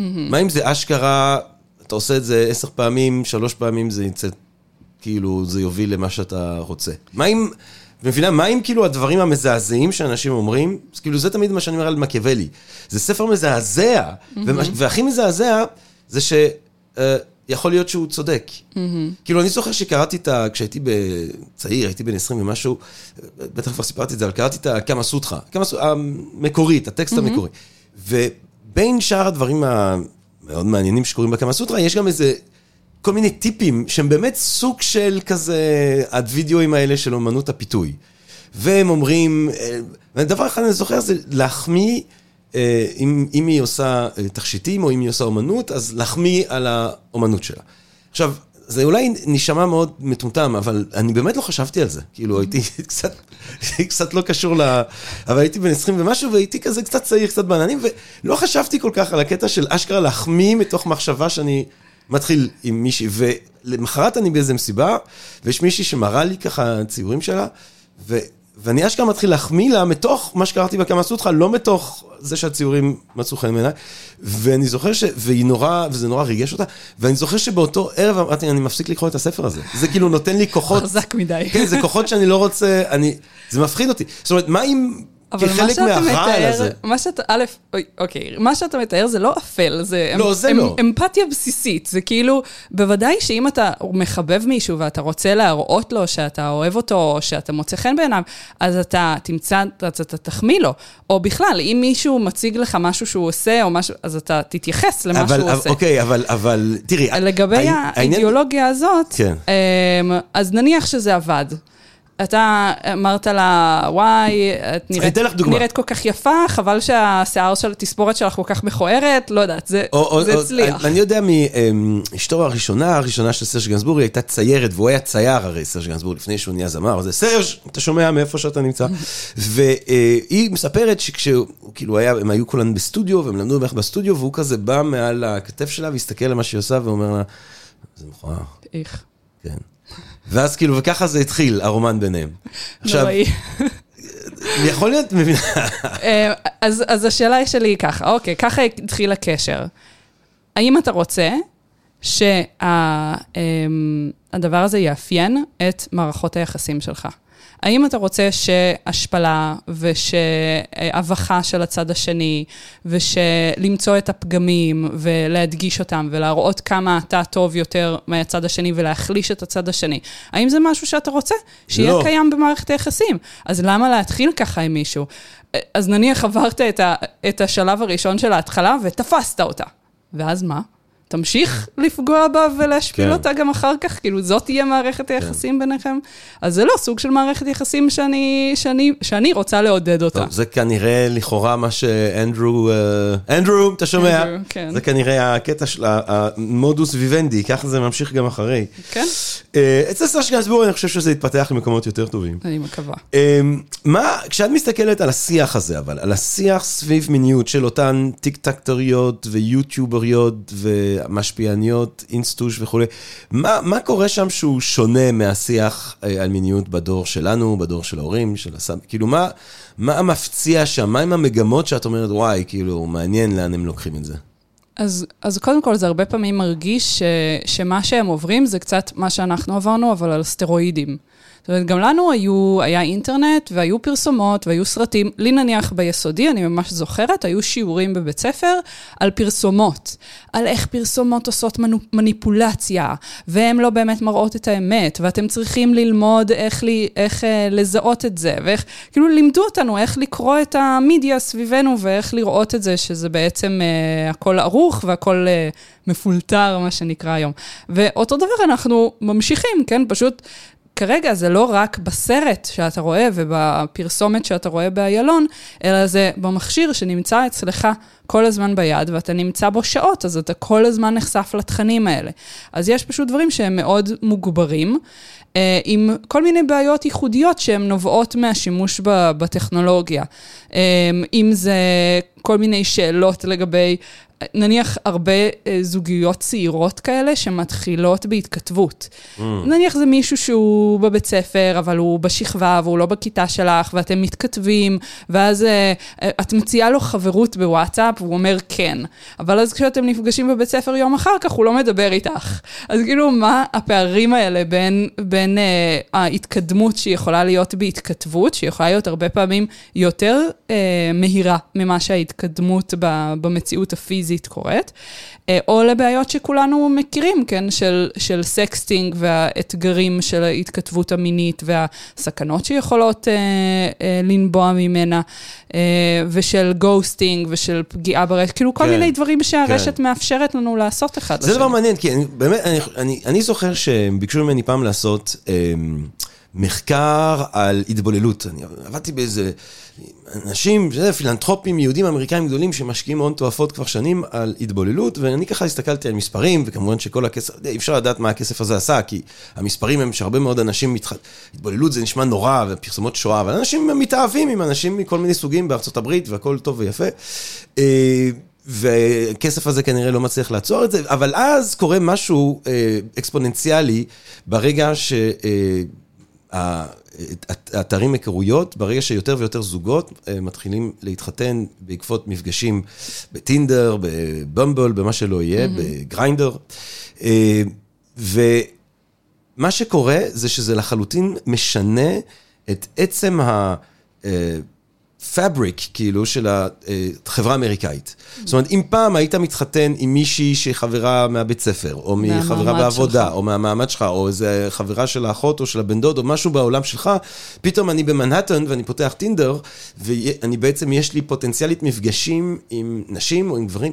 מכל השכבות, מכל הסוגים, מכל האופנים. זאת אומרת, כן. ברגע שבעולם אה, גם בעולם ההטרוסקסואלי שאנשים מתחתנים והם אה, אה, עושים את זה בעקבות מפגשים באתרים, זה משנה את עצם החברה האמריקאית. כן. זה יוצר חברה אמריקאית הרבה יותר, שיש, שיש בה הרבה יותר חתונות בין קבוצות ובין קבוצות אתניות שונות ובין מעמדיות, משהיה אי פעם, וזה מדהים, וכמובן שמבחינת ממש. הפילנטרופיה שמנסה ככה להגן על ה... הגנוס היהודי זה אסון, כי פתאום יהודים, אתה יודע, מתבוללים, מתבוללים בטירוף, כי אתה, אתה, אתה רואה את כל העולם ואחותו. עכשיו, אה, מה, איך התופעה הזאת, שהיא כבר תופעה מרכזית בתרבות שלנו, אה, טינדר, אה, ואמרתי גם גריינדר, בגלל שיש לה קונוטציה יותר מינית, כמו שגם טינדר, אני חושב, יש יחסית לבומבל, נגיד, קונוטציה יותר מינית. אבל איך ה... אפשרות של לכאורה hookups מהירים, של כאילו אה, אפשרות של מפגש מיני מאוד זמין, לפחות לאנשים שיודעים לתפעל את עצמם בצורה אה, אה, חכמה, או שגם הם יפים, או whatever, שמצליחים ככה להצטלם ולהגיע להרבה מאוד פרטנריות או פרטנרים. איך הדבר הזה משפיע על המיניות? זה שזה כאילו כל כך לכאורה, לא הייתי אומר שקל, כי מה קל, אבל... שאתה יודע, אתה יכול לשבת בבית, אתה לא צריך לצאת, אתה לא צריך להיות בבר, אתה לא צריך לחשוף את עצמך, אתה לא צריך לנסות להתחיל עם מישהי, אתה מראש היא עשתה לך. איך כל הדבר הזה משנה את החיים המיניים שלנו? אז uh, אני חושבת שהרי אווה אילוז מדברת על זה בצורה מאוד מעניינת, והיא מדברת על זה ש, שבעצם יש לנו כניסה של כל מיני הגיונות כלכליים לתוך עולם ה dating, דרך, ה, דרך האפליקציות של ההיכרויות. ושהן מציעות לנו מבנה של אה, שוק עם היצע וביקוש. כן. אנחנו נכנסים לתוך האפליקציה, יש לנו כל מיני מוצרים שניצבים על המדף, לכאורה מוצרים ויזואליים, תמונות של אנשים, אנחנו יכולים לבחור אותם על פי קטגוריות די מצומצמות, בטח בטינדר, זה במיוחד המראה. ואנחנו בוחרים את מה, את מה שנראה לנו. זה גם אה, נשלט על ידי האפליקציה, כמה אנשים אנחנו רואים וכולי. ו, ואנחנו כל הזמן בעצם מרגישים גם, אה, זה, מרגישים חרדה מרוב אפשרויות, ובמקביל את האפשרות שתמיד יכול להיות שם משהו יותר טוב. זאת אומרת, גם כשאנחנו בוחרים משהו, אז uh, תמיד קיים טינדר עם עוד אפשרויות. האם בחרנו בדבר הכי טוב בשבילנו, או היינו יכולים עכשיו לשבת? זאת אומרת, מונע מאיתנו, גם ב- בסופו של דבר uh, מקשה לנו לבחור, וגם uh, מונע מאיתנו לפעמים להיות מרוצים מהבחירה שבחרנו. שלפעמים עדיף שיהיו לנו פחות אפשרויות כדי שנוכל לבצע בחירה טובה יותר. ושיש את הטענות שמדברות על, ה, על מה שאמרת, הגיימיפיקציה של האפליקציות האלה, על זה שבסופו של דבר אנשים הרבה פעמים אה, מגיעים למאץ', ולא נפגשים. הם רק רוצים לקבל את המנת אה, דופמין הקטנה שתעשה להם טוב בלב על זה שמישהו רצה לעשות איתם match ולצאת איתם, אבל בפועל לא אה, לצאת ואז אה, להתמודד עם כל הקשיים של ההיכרות במרחב הפיזי, אלא עצם הדבר הזה הוא זה שנותן את הסיפוק. המשחקיות, זה שאני יכול לעשות swipe ימינה ושמאלה, ולראות, אה, ו- ולראות את כל האנשים שרוצים אותי, שזה עושה לי נעים. ו, ופחות להיפגש בפועל. בעצם מונע מאיתנו אה, בסופו של דבר להכיר אחד את השני, וטענות שהאינטרסים של הפלטפורמות האלה בסופו של דבר, הם לא שנמצא את אהבת חיינו. זה לא שעכשיו נלך ונכיר, כי אם נלך ונכיר ונתחתן וניעלם ל-15 שנה, אז אנחנו כבר לא נהיה לקוחות. אז איך אפשר אה, לפשר שאנחנו עדיין נהיה מרוצים, אבל אנחנו אה, נמשיך אה, לחזור אולי לפלטפורמה ולהשתמש בה. אה, כשבמקביל לכל זה, הרגשות המאוד מורכבים, אני חושבת, שברגע שאנחנו מתכתבים דרך המסך, ברגע שאנחנו רואים כל כך הרבה מבחר של אנשים ושאנחנו רק מתכתבים איתם, אז אנחנו שוכחים שבצד השני יש עוד בן אדם שמחפש אהבה ומחפש קשר. אנחנו רואים אותו באמת כסוג של תמונה שאין מאחוריה הרבה, וזה, וזה מקשה לכולנו בעצם על העולם של הדייטינג, שאני חושבת שלהמון אנשים יש אה, רגשות קשים וביקורת כלפיו. ומהצד השני, עשיתי הרצאה לפני כמה זמן וביקשתי מחברים בפייסבוק אה, אם אני יכולה להשתמש בתמונות שלהם, של זוגות שהכירו באתרי היכרויות והם עדיין ביחד היום. וקיבלתי את התגובות הכי חמודות ותמונות הכי חמודות של אנשים שח... שבאמת אחרת אולי לא היו מוצאים אחד את השני. אז זאת אומרת, בסופו של כן, לא, דבר, לא, זה קורה, זה עובד, זה קורה, כן. זה קורה, זה קורה. אז כן. כאילו אנחנו במרחב, במרחב נורא נורא מורכב. מצד אחד, שהוא באמת יוצר רגשות מאוד קשים, ומצד שני, המרחב הזה הוא, הוא כאילו נראה כמו אחת האפשרויות הטובות להכיר היום. וכן יש אנשים שמנסים לפתח אלטרנטיבות לזה ואומרים, לא, אני הולך ל speed dating בחזרה, ו- ופוסט היכרויות וכל מיני דברים כאלה, אבל... גם פוסט היכרויות זה... זה עדיין בפייסבוק. זה עדיין נחשב, כן. זה נכון. אמ, אבל הנה, יש לי חבר שעכשיו יוצא ל speed, יצא ל speed dating לכמה פעמים.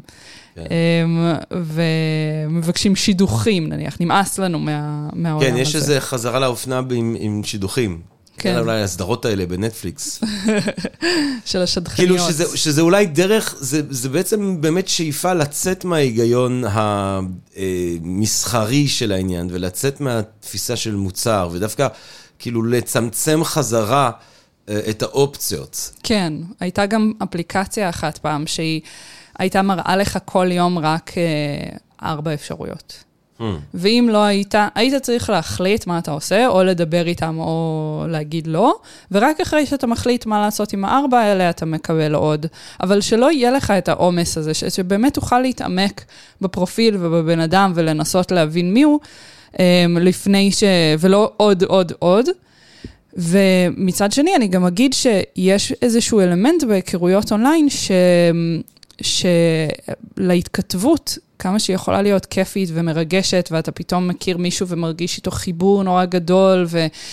ויש שם אה, עדיין איזשהו מימד אשלייתי, כי אתה, אתה לא מכיר את הבן אדם ואתה משייך לו את כל התכונות החיוביות שאתה, שאתה רוצה, ואז במפגש הפיזי יש שעת מבחן. שהיא שעה שבה אתה בוחן האם הבנייה, הפנטזיה שבנית על הבן אדם הזה, האם היא מתממשת במציאות, האם יש בכלל איזשהו קשר שנוצר כשאתם נפגשים פנים אל פנים. אמ, אז אם המטרה שלכם היא בסופו של דבר באמת להכיר במציאות הפיזית, אז עדיף לא למשוך את ההתכתבות המון המון זמן, אני מאוד אוהבת להתכתב, אז אה, זה מבחינתי מטרה כשלעצמה, כאילו, ליצור מערכות יחסים שהן רק דיגיטליות, זה, זה בעיניי גם נפלא ו- ואופציה לחלוטין אה, בשביל קשר. אמ, טכנולוגיה של העתיד. כבר זרקנו כמה דברים אה, לפני זה, אבל באמת בואו נתמקד בדבר הזה רגע. כשאת מסתכלת על הטירוף, על הדבר המדהים הזה שאנחנו נמצאים בו, ועל המהירות המטורפת, המבהילה קצת לפעמים, אבל המרהיבה גם אה, של הפיתוחים הטכנולוגיים, מה, מה מחכה כאילו למיניות אה, בעתיד הנראה לעין? אז אה, דיברנו על זה באמת אה, קצת בהתחלה, לגבי הבינה המלאכותית והמציאות המדומה, וכל הטכנולוגיות שאנחנו מתחילים אה, להשתמש בהן ורואים אותן כבר היום, ואיך הן עוד יכולות להתפתח בעתיד, כשבעיקר הדבר שמניע אותנו מתחת לזה, זה מין, מצד אחד הרצון המאוד גדול שלנו באמת ליצור קשר ולהיות באינטימיות ולמצוא אהבה ולמצוא מי ש... אה, יאהב אותנו ו- ואנחנו נביע כלפיו אהבה, ומצד שני, מאוד uh, לשמור על עצמנו בתוך העולם הזה. ו- ושוב, זה כאילו לא משהו חדש, אבל הוא מתגבר פשוט יותר ויותר, כי אני זוכרת את עצמי קונה את התמגוצ'י הראשון שלי ב- ביסודי. וואי. וכל כך uh, חיה איזושהי פנטזיה שעכשיו הדבר הזה ימלא איזשהו בור בלב שלי, והוא יאהב אותי, והוא תמיד יהיה איתי, והוא גם לא יוכל למות אף פעם, כי הוא, uh, לא, מה זה היה? דינוזאור uh, מפוקסל ש, שתמיד אפשר uh, מחדש להחיות אותו. ואז המפגש המאוד מבאס עם המציאות, שבה אני ממש זוכרת את עצמי מבינה, אה, ah, זה לא באמת... יצור, זה מתוכנת. הוא הולך אה, על סדר פעולות מאוד מאוד אה, קבוע ומסוים. ואז השאלה, אוקיי, אז מה יהיה כשהתמגוצ'י יהיה יותר מתוחכם ויותר מתוחכם ויותר מתוחכם? מתי הוא יתחיל לעשות את הפרפורמנס? האם אנחנו לא תמגוצ'י מאוד מתוחכמים? כולנו בעצם תמגוצ'י מתוחכמים, כן. אז מה יקרה כשנפגוש עם עוד תמגוצ'י מתוחכמים שיעשו פרפורמנס אה, אנושי מוצלח יותר? הם יהיו פשוט יותר טובים בלהיראות ולתפקד כמו שאנחנו רוצים שהם יתנהגו, ואז איזה סוג של אה, קשרים אנחנו ניצור איתם. וגם, אה, וכשאנחנו מדברים על כל העולם של הבינה מלאכותית וההתפתחויות של GPT וכולי, אז כמובן שאנחנו מדברים על מתי אנחנו, מתי השיחה איתם תהיה יותר, אה, אם הבינה המלאכותית תרגיש יותר אנושית, אבל גם um, על ההתערבות שלהם במערכות היחסים שלנו. נניח כבר עכשיו הייתה איזושהי יוזמה של... uh, אתר, אתר שאתה יכול להשתמש בו, שנותן לך משפטים כדי להתחיל עם אנשים באפליקציות היכרויות. אז עוד קצת בעתיד, שאתה תרצה לחסוך לך את כל כאב הראש שדיברנו עליו עכשיו, וה-AI יתכתב בשבילך עם אנשים ויחליט מי טוב לך ומי לא טוב לך, ורק יעביר אה, אותך לדבר איתם כשזה יגיע לשלב של, אה, של הקביעה של הפגישה. ויהיה לנו עולם שלם של בינות מלאכותיות שמתכתבות בשביל אנשים אחד עם השני, מחזרות אחת אחרי השנייה. וואי, ואז באמת אולי יהיה אפשר בצורה כמעט מדעית להיות בטוח שאתה נופל על הפרטנר הכי מדויק, כי כאילו הבינות המלאכותיות יוכלו לעשות סינון בקרב כאילו מיליוני אנשים. אבל זה בדיוק העניין, האם אתה בוחר, האם אתה אה, יותר סומך על, על בינה מלאכותית שתבחר לך את מי אתה... אה, תאהב. מצד אחד אתה אומר, כן, יהיו לה שיקולים יותר אובייקטיבית ממני, אני תמיד נופל על, על מישהו, אבא שלי, או מישהו, כאילו, כן, כן, על הטראומות שלי של העבר, אני משחזר אותם, אולי היא תהיה יותר אובייקטיבית. אמ, ומצד שני, אז הזכרתי את, את רפליקה, רפליקה זאת אה, בינה מלאכותית שהרבה אנשים ברחבי העולם משתמשים בה כדי ליצור אה, אינטימיות, כדי ליצור יחסים. ו, והיה משהו מעניין לפני כמה חודשים, שהוציאו נגדם איזושהי קריאה שיותר מדי, שיש להם תוכן מיני, שהוא, שאין לו הגבלת גיל, כי כל אחד יכול להוריד את האפליקציה ו, ולהתכתב, ולהתכתב בצורה מינית עם, ה, עם הבוט שלו. והם אה, פתאום בבת אחת הורידו את האופציה הזאת. פתאום כל הרפליקות שאנשים התכתבו איתם לא הסכימו יותר להתכתב בצורה מינית, ואנשים היו פשוט בהיסטריה. כזה, איבדתי את אשתי, איבדתי כן. את החבר הכי טוב שלי. ו- ואז אתה אומר, אוקיי, אתה, יש לך מערכת יחסים. שהיא נשלטת על ידי חברה מסחרית, שברגע מחליטה מה היא עושה עם ה... עם הישות הזאת שאתה בנית אליה אה, אהבה, ומחליטה שזהו, ומחליטה לשנות את כל מערכת היחסים. שלא נדבר על זה שכל המידע האישי וההתכתבויות שלכם בעצם נמצאות כמובן אצל, אצל כמובן. החברה. טוב, זה ברור. זה ברור. אמ, ואז אה, מה אתה מעדיף? אתה יודע, אולי אה, יהיו אנשים שיגידו, אני מעדיף לקבל פגיעה מחברה מסחרית, ולא מבן אדם שבא ואומר לי, אני לא אוהב אותך יותר, אני, אני עוזב. אה, לפחות שם יש שיקול אחר שהוא לא אישי, אני יכול לכעוס עליהם, ו, ולא להתבאס בגלל, ש, בגלל שבן אדם החליט שהוא לא רוצה אותי יותר. אה, האם הכיוון, אם אנחנו מסתכלים ככה, אנחנו שנייה עולים לחללית שלנו וככה מתחחקים עם כדור הארץ, מסתכלים ככה ממרחק מסוים, ורואים את התהליכים הגלובליים האדירים האלה, שדיברנו עליהם ככה בהתחלה, הדיגיטליזציה של התרבות האנושית, ובאיזושהי צורה גם העמקה של השבר הקרטזיאני, כמו שאמרת, של... הגוף ככה הישן, הזקן, אנחנו עוד משפצים אותו או זה, אבל בגדול החיים שלנו הופכים להיות חיים תודעתיים יותר, הגירויים הם תודעתיים, אם זה פייסבוק, ואם זה החדשות, ב, ב, ב, ש, ואם זה הדיונים הפוליטיים, ואם זה הפורנוגרפיה, ואם זה המיניות שלנו. כן, זה כמו הקרטון המפורסם הזה, work, ואתה רואה מישהו שיושב מול מסך, uh, a pleasure, אתה רואה אותו מול מסך, uh, sexual life מול מסך, כן. כאילו, הכל מול מסך. Uh, האם את חושבת ש... הדברים האלה באים לידי ביטוי, יש דיבור על זה, שוב, אני לא מכיר את העובדות האמפיריות, אז אני רוצה להגיד שזה ככה משמועות של אה, צעירים פחות מקיימים יחסי מין מהדורות שקדמו להם. כן, יש כל מיני מחקרים כאילו, שמראים את זה. נוגעים פיזית בסוף. בסוף אתה פחות ממש מתנשק ופחות אה, נוגע ופחות... יש, יש תופעה כזאת שאפשר להצביע עליה? אז אה, כן, יש כל מיני מחקרים שמדברים על זה שצעירים אה, מקיימים יכול, פחות יחסי מין היום, אה, ויש מלא מחקרים שמראים כל מיני סיבות כאלה ואחרות. איזה סיבות יכולות לבוא לידי ביטוי? זה מהתחממות גלובלית ועד בגלל הרשתות החברתיות והמדיה, ועד בגלל מיטו, וכאילו כל מיני סיבות. התחממות גלובלית? ש... ובגלל ויברטורים. דיכאון? דיכאון כן. קיומי כזה.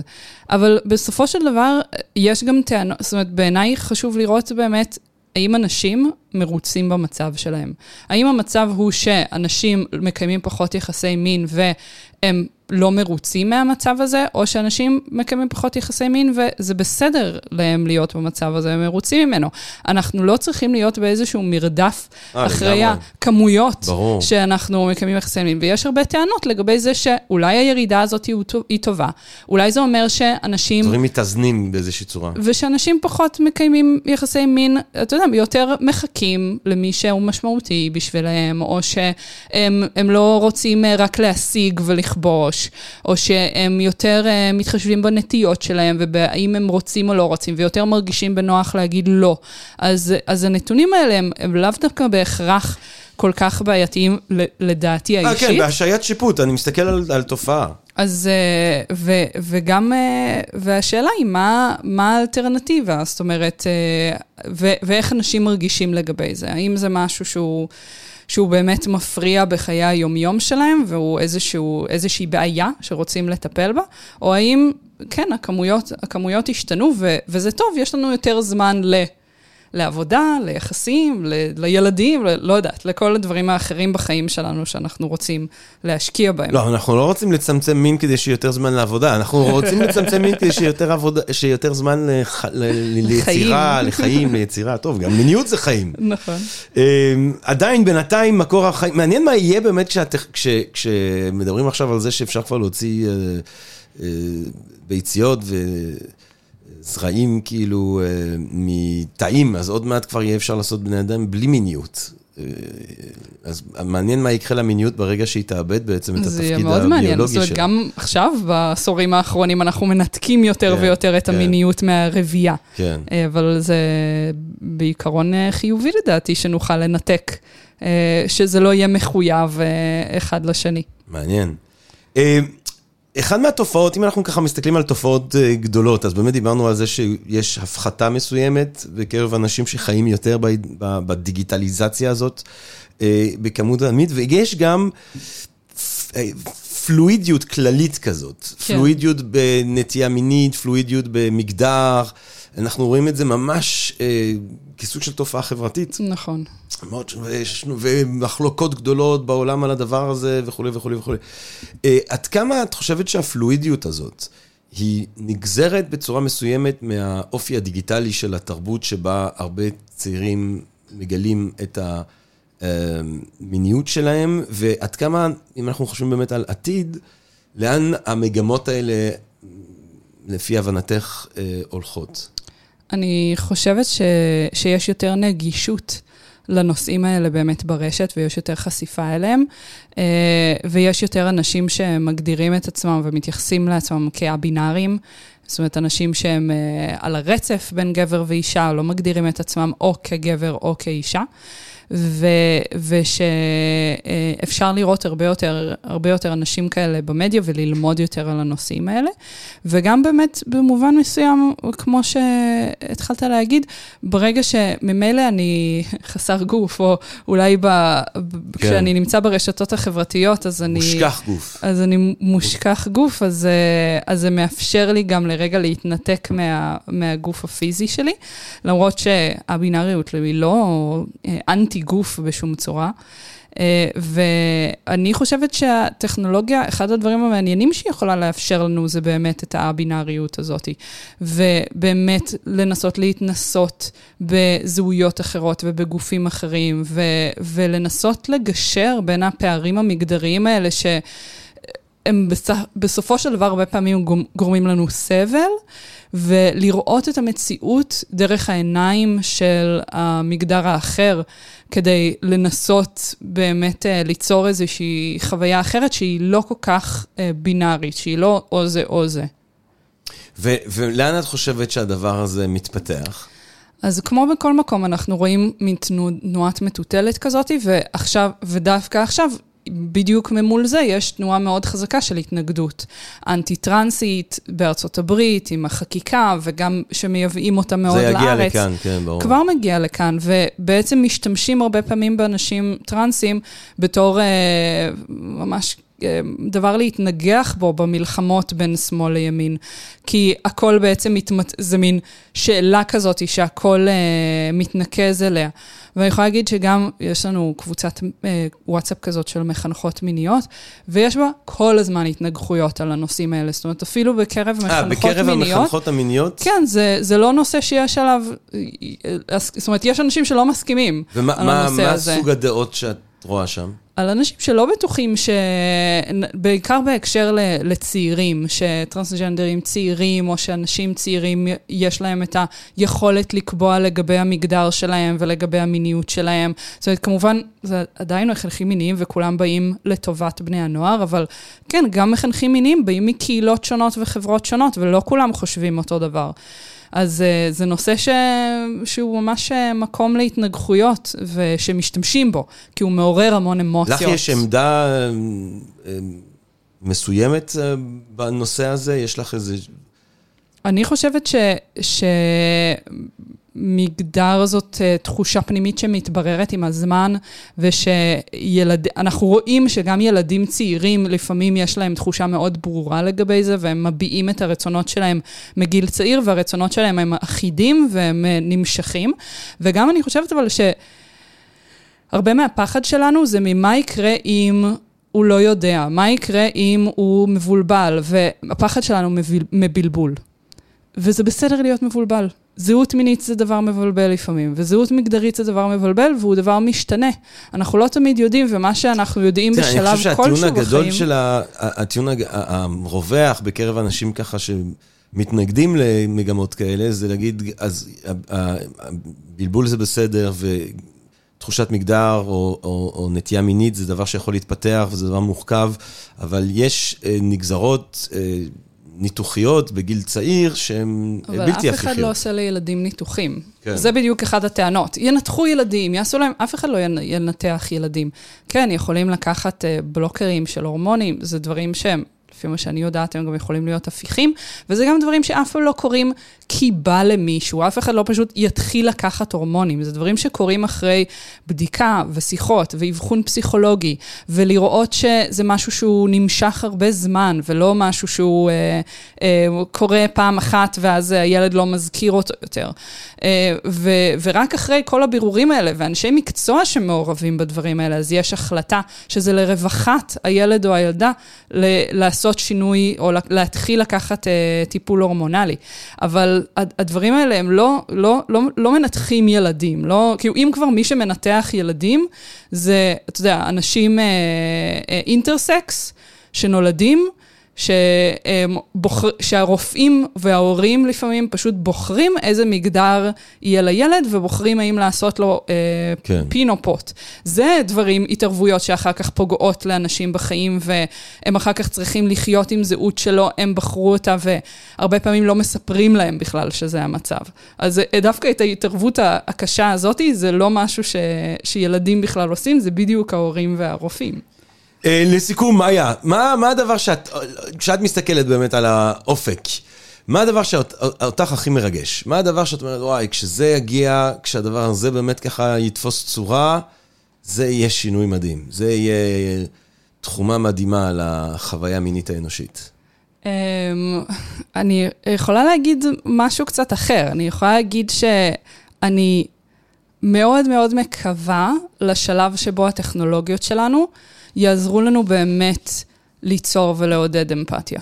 Mm. ו, ולא, כי אני חושבת ש, שעכשיו יש לנו איזושהי הרגשה של, של באמת חוסר הנוחות, ואנחנו מבינים שבהרבה מקרים הטכנולוגיה שלנו היא פוגעת בקשרים שלנו, מרח, מרחיקה אותנו אחד מהשני. ואיך אנחנו יכולים, ויש לנו רצון לשנות את זה.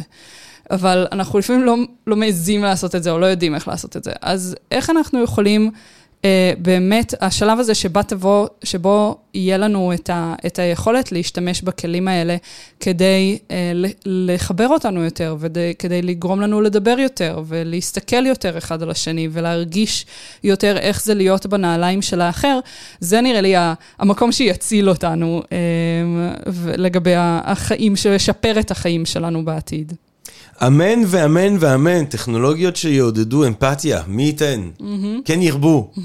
מאיה מגנט, גבירותיי ורבותיי, תודה רבה לך תודה. על המבט ה... וואי, קלידוסקופי הזה, לתוך uh, מיניות, טכנולוגיה, מיניות בעידן הדיגיטלי. אני מודה לך מאוד מאוד מאוד uh, על uh, זה ששיתפת אותנו uh, בידע ובניסיון שצברת, ו... מה אני אגיד לך? תודה רבה לך, מאיה. תודה על האירוח. אה, ותודה רבה לכם, לקהל הקדוש שלנו. אה, בפודקאסט של Think and Read Different, מאוד מקווה שנהנתם מהפרק הזה, מהפרקים שבעזרת השם נמשיך ונקליט, ומה אני אגיד לכם בינתיים? רק אהבה רבה, רק מיניות בונה, מעשירה וברוכה, אה, רק אמפתיה לכל ייצור חי. תודה רבה, תהיו בריאים, רק טוב, נשתמע. תודה רבה. פודקאסט, פודקאסט. Podcast.